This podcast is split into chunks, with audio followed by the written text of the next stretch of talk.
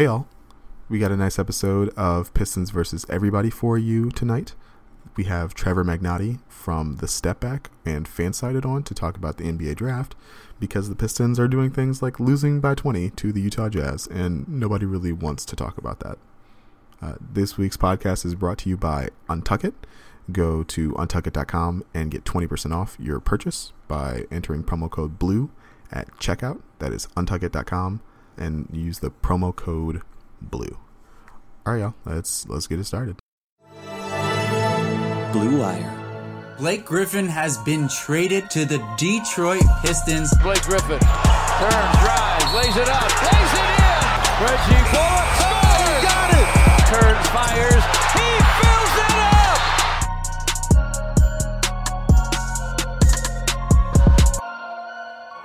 Hello, everyone. Uh, welcome to the Pistons versus Everybody podcast, the Detroit Pistons podcast on the Blue Wire Podcast Network. I am your host, Lazarus Jackson, and tonight I am joined by Trevor Magnotti of Fansided and The Step Back. What's up, Trevor? Not much. Thanks for having me. Excited to talk a little draft with you. No, yeah. I mean, this is much better than talking about the Pistons who suck. Yeah, it's been a been a rough uh, rough year and a series of rough years for you guys, hasn't it? Yeah, it, really has been, and I'm hopeful. You know, some guys in this draft can turn that around. Uh, unfortunately, this draft has been kind of talked about a lot as a weak one.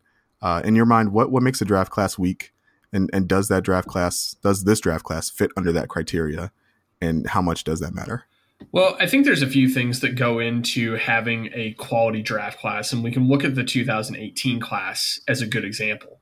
Um, you want to have first and foremost star level talent. You want to have at least one, maybe two, maybe two guys that are going to potentially be like franchise changing talents. And 2018, you got Trae Young, Luka Doncic, maybe Jaren Jackson Jr., maybe DeAndre Ayton. Um, there was plenty of that, uh, plenty of star level prospects there. Um, then later on, you want to um, you want to have guys who maybe not become stars, but are going to be at least quality role players for you down the line. So in that in that draft class, you've got Mikal Bridges, um, you have Shai Gilgeous-Alexander. So guy guys who look like at least quality role players in kind of the middle tiers of the draft. And then later on, you want to have you know guys who have outside shots at becoming productive role players, um, guys who have some potentially kind of latent star level talent, things like that. So there's plenty of that later on in the 2018 class. So you've got like Jalen Brunson and Devonte Graham as good examples there, two guys who have, you know, Graham has shown potential like quality starter level talent this year, and then Brunson has just been one of the most quality backup point guards in the league. So having all of that together, I think is what you're looking for in a draft class. And when we look at 2020, I think the reason that a lot of people are seeing this as weak is I think it's got the star level talent in Anthony Edwards at the top. I think it's got the potential quality role players that fill out the back half of the draft. I think it's really missing that middle tier. I think there is a lot after the first couple prospects in the class, that kind of three to about like 13, 14 range those guys all kind of bleed together into one jumbled tier. And it's a tier where I would probably not rank many of those guys alongside, you know, like an RJ Barrett level prospect or like a Jarrett Culver level prospect last year. Um, it's it's a lot more guys that are kind of at like the PJ Washington, Tyler Herro, uh, tier where you know they've got some significant issues that they'll have to work through if they're going to become star level players or they are you know role players who you might have a little bit of difficulty seeing become much more than like a sixth seventh man on a good team. So that's kind of where i think a lot of that issue is coming from is just there are a lot of guys or we're missing kind of that quality starter tier that you typically see fill out like the back half of the top 10 when you have a guy like an Anthony Edwards at the top of the class as well, though, like how, what level of prospect is he? Because he doesn't appear, to my eyes at least, to be like in that Luka Trae tier. He seems to be closer to uh, a guy that he was like, you know, compared to in Victor Oladipo, which is like which is a good player, but not necessarily at the level of a Luka. You, do you know what I mean? Yeah, I think I think it's that's another factor here is that the the prize, so to speak, at the top of the lottery for the teams that are bad is a guy who probably would not be taken above any of the top prospects over the past like five, six years. Um, when we look at the guys who are like consensus number ones, like Anthony Edwards is, um, so that's looking at Karl-Anthony Towns, Ben Simmons, Luka Doncic, um, or, and DeAndre Ayton, um, and then Zion Williamson, and you can probably throw in like Andrew Wiggins and Jabari Parker and Joel Embiid into that conversation. I kind of throw 2013 out for this just because like there was not a number one prospect that year. There was not anything close to a number one prospect that year.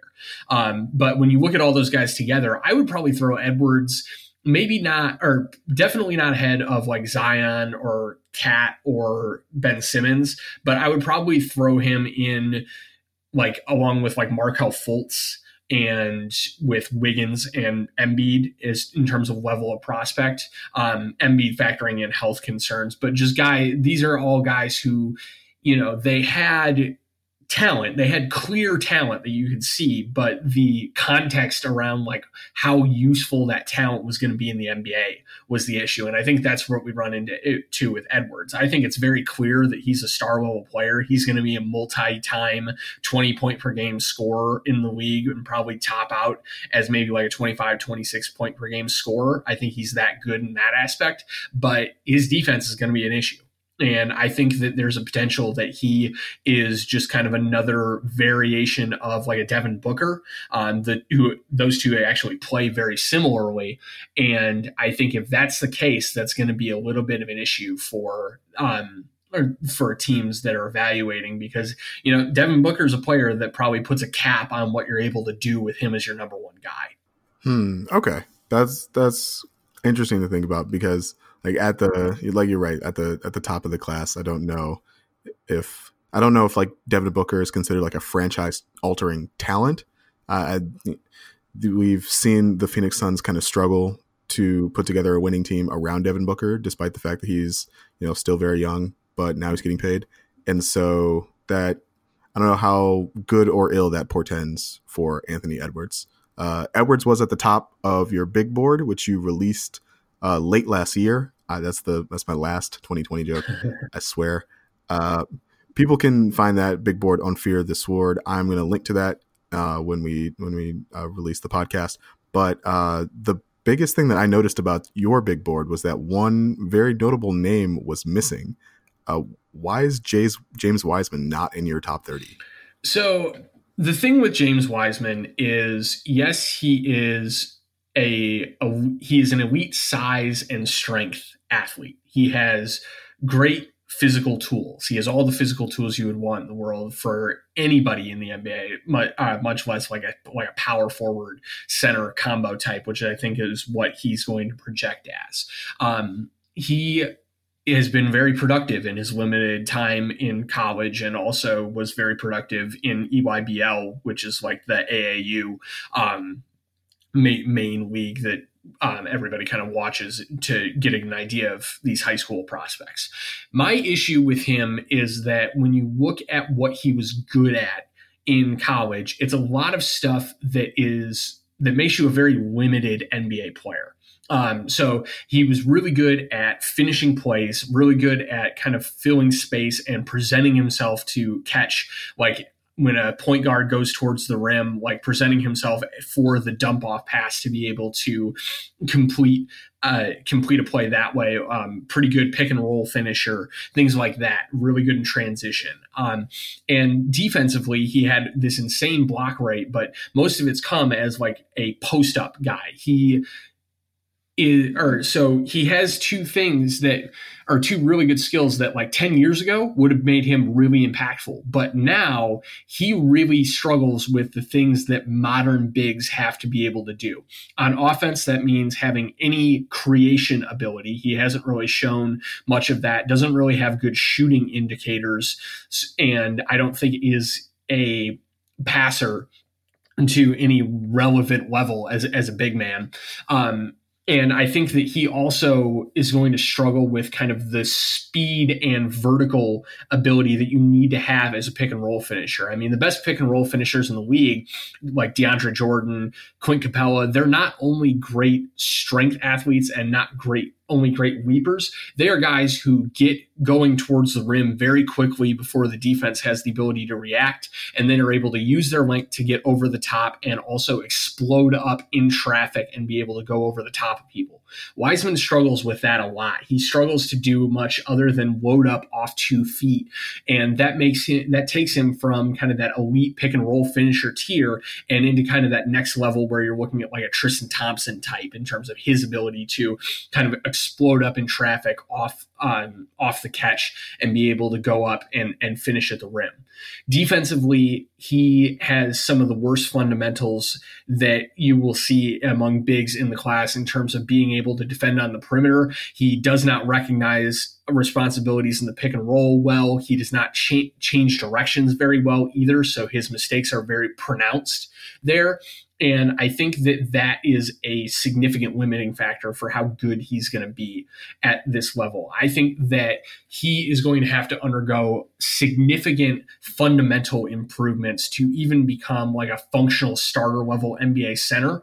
I see him much more in kind of like the Ed Davis role, the John Henson role, um, where it somebody who's super long, super strong, but doesn't really have kind of the finer skills and decision making power to really be able to take advantage or full advantage of their athletic gifts. And you know the difference between that type of player and kind of that next tier under, like looking at guys in, throughout the league, like Dewayne Dedmon is a good example, or like Khem Birch for Orlando. You can get guys who can approximate the value of that type of player for much cheaper than it's going to be over the course of James Wiseman's career to be able to build a team with him on the roster. He's going to command, especially because he's going to go in the top five, a much higher contract with that. And I think when you factor that in, that his likely role in the demand that he's going to place in terms of the salary cap on how much you're going to have to play him. I think that that makes him kind of like an opportunity cost um, negative in addition to those things. So I don't think that he's ever going to live up to a contract that he's going to get. And that's kind of why I have him lower down, is because I just don't see him being valuable to a winning team in the way that some of these other guys who may not have the same physical gifts but kind of fit more logically into modern NBA roles might be able to. Okay, so it's it's not just that he's a center; it's that he has a lot of development work to even be the type of center he's being billed as right now. Okay, I think I think a good comparison for him is the, the guy who's kind of rising up draft boards as a center. Look at Wiseman versus Onyeka Okongwu of USC, and you see how much more logically Okongwu fits into the modern scheme. You know, he's a guy who already has established positioning skill in terms of his ability to make weak side rotations, make impact plays in help defense at the rim on defense. And then also he has that kind of fleet foot athleticism to be able to kind of explode up and you know be able to take off from like eight ten feet away from the rim off the catch and be able to finish at the rim in the pick and roll and i think that's something that wiseman lacks so like you look at those two guys in comparison to each other and it's much easier to see how Okongwu fits in like a starter level capacity for a team than it is for wiseman. Okay. I buy i buy that. Uh Okongwu is a guy i've been interested in only because uh, he he's a little bit undersized, and so that makes me wonder about how he'll will fare in like the pre-draft process more so than anything else. I think you I think you're right in that he will be like an effective NBA player, but I, because he's only like six nine but plays taller, uh, I don't know exactly like how that plays in a in a draft that where people are going to be kind of digging for something that they feel they can get uh, better than Okongwu. I think about last year what happened with uh, Brandon Clarke, who's turned in, who uh, everyone on draft Twitter was kind of screaming about would be like a really effective player, um, but still fell to like the back half of the first round, you know? Yeah, and I think Okongwu is getting more of kind of like the national media attention. His impact as like a traditional rim protector, where Clarke was much more of kind of like the Al Horford type defense, where you know it's a lot it's a lot of like cutting off drives, deterring shots at the rim, things that don't show up in the box score. Uh, Okongwu's got a block rate of like twelve percent right now, and I think that that's what's helping him is he is making obvious impact on the defensive end, and I think like athletically, while he's not tall enough. I think he's got enough wingspan combined with his ability to b- jump both vertically and horizontally. He covers a lot of ground when he leaps, and I think that that helps him too. I think that he's got enough athletic indicate indicators that teams kind of already have their eye on him, and I think that it's going to be less like a Clarke situation where, you know, we, he really needed a good combine to be able to help him, and he really didn't have one um, to help him kind of gain traction. I think Okongwu is going to be more like confirmation bias at that point, with like teams already know that he's a, ta- a talented player, and I think that they're going to kind of add, or it's not going to necessarily like detract in the same way that Clarke's kind of poor performance did if if he you know measures maybe under six nine or he measures with a wingspan that's maybe like an inch off of where it's where we think it is right now. Gotcha. Okay. Okay, so the first surprise on your big board was Wiseman not being there. The second surprise was Isaac Okoro at four. Uh, like I, I freely admit I have not much watched much Auburn this year. Um, you know, I'd see I see draft Twitter talking about him a lot, but when I just like look at the box score, he's a six six wing, shooting twenty one percent from three with more turnovers than assists. So like help me out. What what am I missing on Isaac Okoro? So the thing with Okoro is that there's potential that he's like a generational defensive prospect. Um, he is one of the most gifted intelligent uh, players in this class in terms of his ability to recognize plays as they develop, cut off drives, um, be be able to both defend centers and also be able to mirror guards on the perimeter. He just looks like such a good fit as like a switching defender in a modern defensive scheme, be able to handle defending up multi- up multiple positions. I think that he can defend fives. He has that level of strength, and then also be able to contain guards on the perimeter. Um, he makes a lot of good impact um, plays off ball in terms of being able to pick up steals that way, anticipating passes, cutting off drives before they happen, one pass away. Um, provides a little bit of weak side rim protection as well for that Auburn team. Um, has really fit kind of seamlessly into the role that Chuma Who plays for the Magic now, had last year. And I think that he kind of fits a similar role and has shown to be a little bit better at that in terms of his ability to just switch and be kind of like a free safety on that team. And I think that when you factor in that he has a surprisingly good handle for a guy that's his size and doesn't have much shooting capability, um, I think that there's a potential that he can offer some value as a driver. And I kind of think of his offensive uh, value as maybe like in the mold of like a Draymond Green, not saying that he's going to be that level of defensive player, but that he is going to offer a lot of defensive value and then offensively is going to be able to do enough playmaking, uh, dribbling out of face up uh, situations. Maybe he adds a corner three, something like that, that can add a little bit more offensive value. And suddenly you're talking about a guy who only needs to kind of tread water on offense because I think that he is going to be like a like a linchpin all NBA defense multiple years type guy that you can build your defense around. And that's why I have him ranked so high is because I really value what he brings to the table on the defensive end of the floor. And I think that there's potential that he could kind of usher in. There's been a little bit of talk about the NBA's next move could be kind of going to front lines that are very small and able to switch in kind of the TJ or PJ Tucker mold of defensive player being the next the new wave of fives. And i think that okoro could be the type of player that can make that happen um, and and kind of help usher that along. We see it a little bit the last couple playoff uh, years in the playoffs. That's kind of been the way that teams trend to be able to counter size and i think that he could be that type of player that could really make that pronounced. Okay, so but like if at one end of the spectrum we have like Draymond Green and PJ Tucker, and at the other end of the spectrum, we have like Michael Kidd Gilchrist. Like is and say he say Okoro doesn't necessarily hit that like 90 85 percentile outcome like is that a really a guy I want to be taking at four? Yeah, I, I, I, definitely think there's there's risk involved with that, but I also think evaluating kind of the way the rest of this class goes, there isn't a good option at four. Um, I, I don't think there is a pl- there is going to be a player that if you're drafting fourth, fifth, sixth in this class, that you're going to feel comfortable taking fourth, fifth, or sixth in this class. Um, because I, I think that I think that I rank Okoro at this level because I think that he has a legitimate NBA skill and role. Um, and I, I think that he could be a guy who is upper echelon in the NBA at certain things.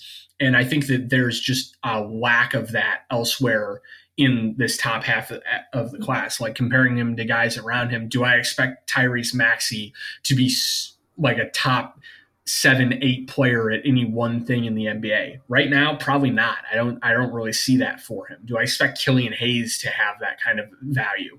No, not really. Do I ha- do I expect Nico Mannion to have that type of value? Maybe, but um, I I think it's in a in a area where there's already multiple guys ahead of him in this class with Cole Anthony and LaMelo Ball that kind of bring the same value. So I think that when you look at the top players in this class, if you're going to have Okoro in kind of that tier three, and I can understand the argument why you wouldn't, um, but if you're going to have him there like I do, I have a hard time justifying putting that many guys ahead of him just because I think that he brings that level of value on the defensive end in a way that you aren't going to have kind of that singular skill to hang your hat on with a lot of these other guys. You ever see an untucked button down? It looks really bad. Why? Because it wasn't meant to be worn that way. Thankfully, there's Untuck It, the original button down shirt actually designed to be worn untucked. No matter your size or your shape, untucked shirts always fall at the perfect untucked length. You know, it is it is January 1st of 2020. We are post Christmas. I know you have a bunch of Visa gift cards hanging around because that's what I have. I got a, I got some, some Amazon gift cards, some Visa gift cards. Uh, my family is good with presents, but like when we're doing a Secret Santa or whatever, like we just like pass around some cash. It's like it, it is what it is. You use that cash pick up some Untucked shirts, you look good for the new year. With more than 50 plus fit combinations, Untucked shirt look, looks great on tall, short, slim, and athletic guys of all ages. You can find your favorite Untucked style online or check out one of their 80 brick and mortar stores. Choose from styles like wrinkle free button downs, super soft flannels, that's pretty nice in the winter, outerwear, and more. With Untuck your shirts will never look baggy, bulgy, too long, or too big again and their website is easy to use. They even have a whole page devoted to helping you find your fit. So, whether you're shopping for the perfect holiday gift or just trying to craft a smart, relaxed style of your own, Untuck It is the way to go. Visit untuckit.com and use promo code BLUE for 20% off at checkout. That's U N T U C K I T dot com and promo code BLUE for 20% off the next thing I kind of wanted to talk about was how heavy uh, into into point guards this draft is. You mentioned like three guys right at the top of the draft, in you know Cole Anthony, uh, Lamelo Ball, Tyrese Maxey, who is probably a point guard at the next level. Mm-hmm. You got the two French kids and Killian Hayes and Theo Maledon.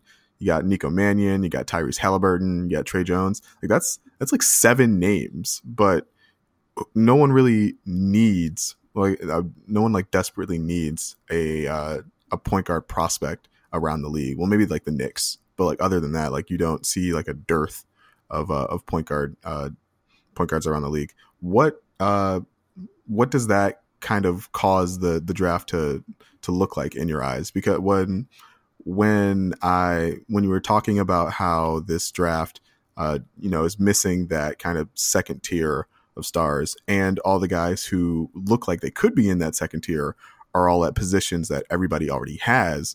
Like I'm, I'm curious to see what you think that that means for like how transactions might occur in in the early part of the first round. Yeah, I, th- I think it's going to be really interesting. I think that the teams that need a point guard are going to really try to get up into into that top tier, and I wouldn't be surprised to see a team um, like the Knicks if they end up at, at maybe like five or six, um, or even a team like like Detroit, who you know plausibly I I'm not I'm sure they're not really looking at Derrick Rose as the long term future of their point guard position. Fair, yeah. Um, I, I, think that they, I think that that could cause a team like them to maybe see like, oh, hey, like we're getting down to the fourth pick and LaMelo Ball's still there. Maybe I or maybe we should trade up um, and be able to secure like a top level guy.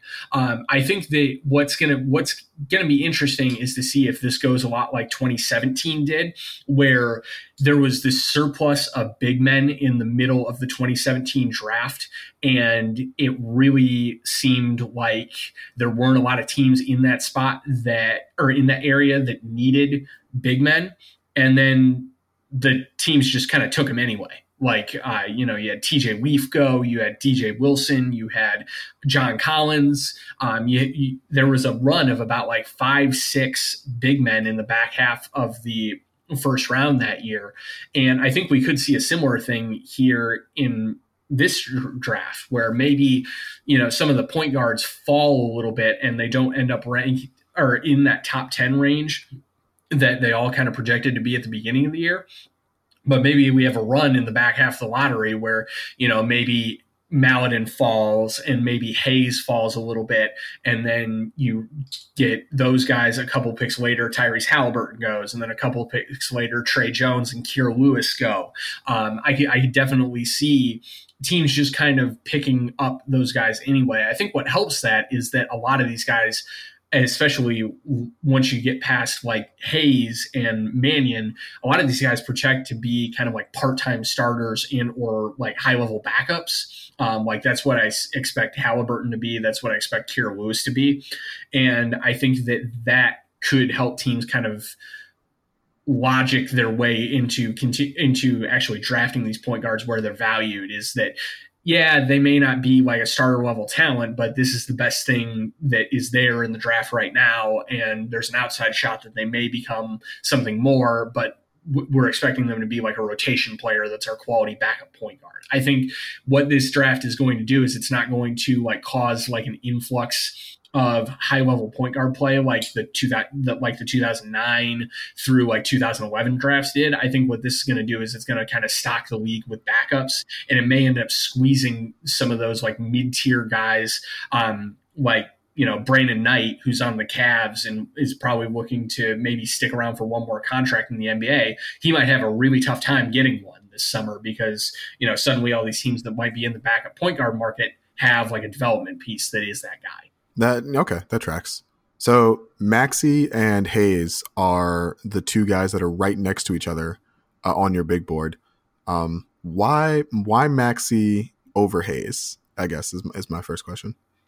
Um, I I think that is one of the harder decisions that I had on my board was kind of like ranking that group with Maxey, Hayes, and Mannion. Um, Maxey, I just trust that the the skills that we're seeing, he may not be putting up the production that we have or that we've want from a player of his type at Kentucky, but I think that he has enough skills where you look at kind of some of his shot making moments, um, some of his decision making within the flow of an offense, swinging the ball and uh, finding the, finding the gaps to be able to finish, um, and then just his defensive versatility. I think makes him attractive, even if he's not necessarily putting up the num- the numbers. I really want to see him kind of continue on through the year and see if things stabilize a little bit, just because he did start off so hot and then he kind of fell apart for a little bit while, and now he's kind of stabilized it somewhere in between. I want to see if he can kind of continue to improve and get back to closer to what we saw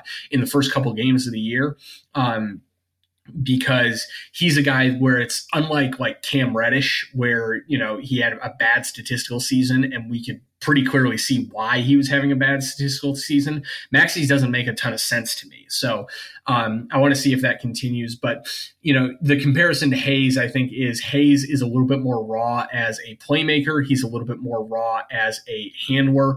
Um, he is able to make a lot of high level reads in the European game, but he struggles with kind of the technique on passing. And I think that he needs to, that causes him to have a pretty astronomical turnover rate. I think he was he was over uh, twenty five percent of his possessions that he finished were turnovers at uh, through the first two months of the year. And now he's back down around like 23, 24, but still that's very high. So um, that's kind of my worry with him is that he's just super turnover prone. And also, I think is struggling a little bit with kind of lead ball handler responsibility. Um, I think that he potentially is, is going to end up being that type of player, but I think that it's going to take a little bit longer than people are expecting. So that's why I have him a little bit lower. Is I think that Maxey's proof of concept makes a little bit more sense to me, even if his numbers aren't great right now. Um, whereas Hayes, I and Hayes, I think is going to take a little bit longer to kind of get into a rhythm where he, you can rely on him as like a functional NBA player. I think he might be like a like a guy who is spends a lot of the first year kind of learning on the fly and he's either a wreck or on the bench a lot and then kind of stabilizes in years two and three. Whereas I could see year one Tyrese Maxey having a little bit more impact.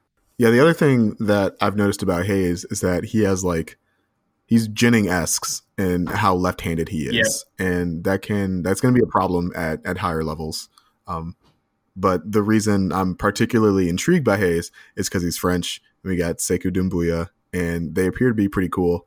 And it would be nice to have two uh, young French national dudes uh, coming up through the through the Piston system for a reason uh, to hope. Like I can see that pairing being effective. Hopefully, yeah, yeah, definitely. I think I think that both of those guys complement each other a little a little bit too. Where you know Doumbouya has kind of shown flashes of being this really high level slasher, and if you've got a really talented uh, guy at finding those types of guys at the at the rim with the ball. I think that that's a that's a really exciting combination. And when you factor in the length that those two guys have, um, the ability to play multiple positions, yeah, it's it's an it would be an exciting pairing. Um, definitely, I want I like Killian Hayes in a lot of contexts in the league. I think there are a lot of teams who could find a role for him. I think it's just going to take a little bit longer than people think, and that may teams may realize that, and that may knock him down a little bit when it comes to where he ended up going.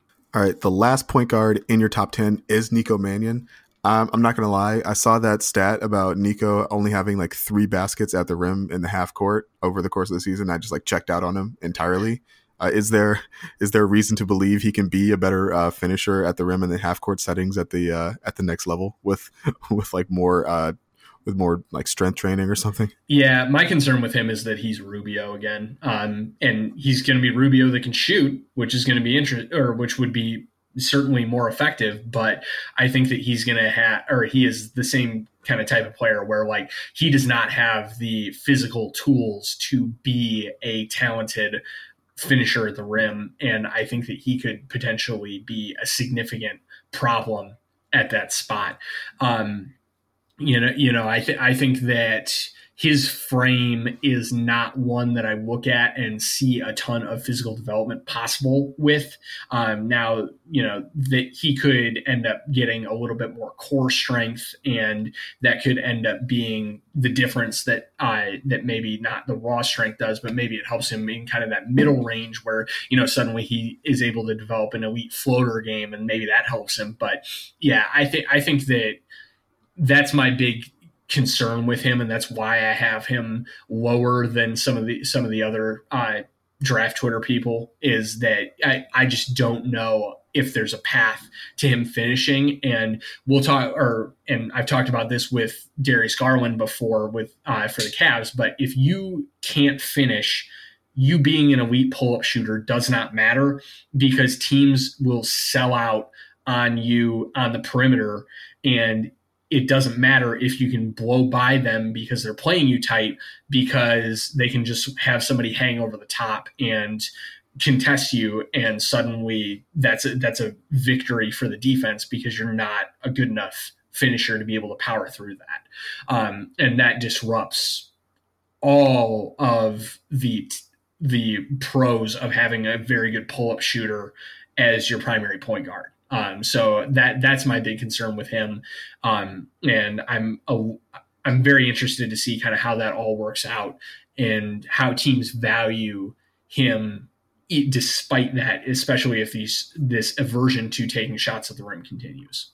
Does he have a Does he have a nice floater game? Because I, I that would be, I guess, the next logical progression. in like, how do you how would you counter teams selling out to uh, to stop you if you're a great pull up shooter if you can't finish at the rim, and it, it, would be to try and finish in like the eight to ten foot range. Does Mannion have kind of a nice floater? He's he's got a good package of kind of crafty moves. Um, he, he's a very good handler, and I think that he can kind of snake his way through tight spaces in ways that a lot of a lot of other guards can't.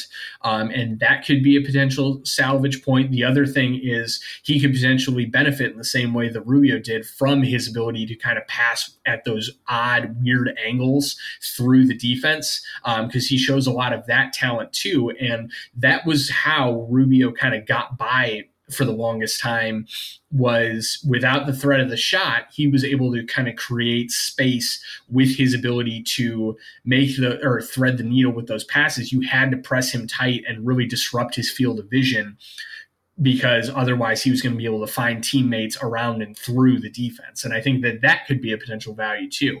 I don't think that he has the same floater game as Garland, and I think that that is going to be a limiting factor for him. He needs to get better there, but he does have some other craft and an acceptable floater game that, you know, I could see a path to him being at least like a starter caliber player, but if we're talking about like is this a guy that's going to be able you're going to be able to build a playoff team around and i don't know if that's the case Okay, so that's that's pretty much the the the guys I'm interested in in the lower half of the top ten, and we've already been talking for a while, and I don't want to keep you. Um, so I want to talk about some guys that you didn't include at all in your top thirty. Um, Vernon Carey, who is a productive uh, big man, highly rated recruit at a major program. I'm surprised he's not getting more like national attention, and he's not in, in your top thirty. Um, what kind of uh, what kind of role do you see him playing at the next level? I think that he, if if he ends up having the shooting become like a real thing, I could definitely see him being like an Enes Kanter type, one of those kind of throwback guys that you throw in for eight to ten minutes and kind of carries your bench unit because he can just post up smaller centers and um, you can find a lot of effectiveness that way. Um, I, I could definitely see him having that role. My issue with him is that he's just not an NBA caliber athlete. Um, he does not move well enough on on the perimeter. He um, does not really have the level of vertical leaping ability that you want. And I just don't see a path to him being a useful defensive center. And at the center position, you have to be a good defender to be able to survive. And especially be a starter level player. You just have to.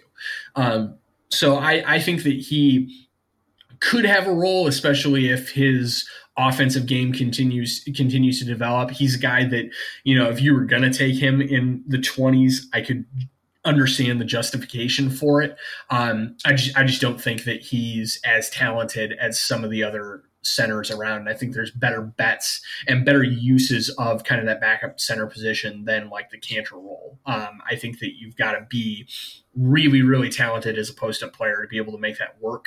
Um, and, and Kanter is. Um, and I just don't know that Carey's there. So I, I kind of struggle with seeing where his value is going to come because of the type of role that he's going to probably have to go into. Gotcha. Okay. And the last guy I want to ask you about was uh, another guy who wasn't in your top 30 that has really impressed me from a statistical perspective, and that's uh, Obi Toppin. Uh, why, why isn't Obi Toppin in your top 30? Yeah, Obi Toppin's a tough one because I think that he mirrors Kyle Kuzma really well in that he's a guy who can be kind of this versatile, dynamic scorer um, and has a shocking level of kind of self creation ability. And I think that there's a role for that in the league. My concern with Toppin is that he is going to be very situation dependent um, because he is not a great passer, um, doesn't really have much defensive um, showing. I mean, he is carrying a huge load for Dayton, and we do fa- I do factor that in when I talk about guys' defensive performance. But he doesn't really seem to show the decision making that you need a guy to be able to make, even when he's locked in on the defensive end. Um, to be able to be a, cons- a consistent player. Um, I think he is going to be a guy where if he comes in in a spot that's going to give him the same type of latitude that the Lakers gave Kuzma from day one as like a bench uh, bench unit carrier as a scorer, I think he could end up being a very valuable NBA player. But I think that there is a higher likelihood that he's going to go somewhere that is going to try to force him to be something that he's not. And I just don't know that he is going to be able to provide much value if you aren't giving him significant scoring load. And I also wonder, you know, it kind of remains to be seen how well this translates, especially because he's doing this as, as a mid mid-major school um, on, on, a team with not a lot of talent around him i kind of wonder if he's a good enough scorer to be able to command that kind of high scoring load role that like a kuzma is is able to command.